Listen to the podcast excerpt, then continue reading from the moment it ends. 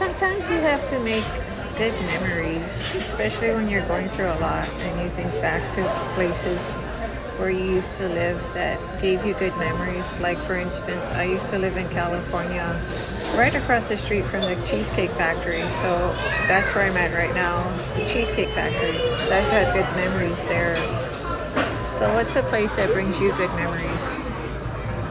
You have to find that place, whether it's a childhood memory, a park, somewhere, a store, uh, somewhere that brings you happiness and joy.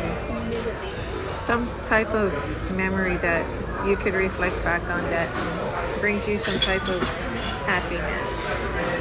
Memories. We all need good memories. What are some of yours?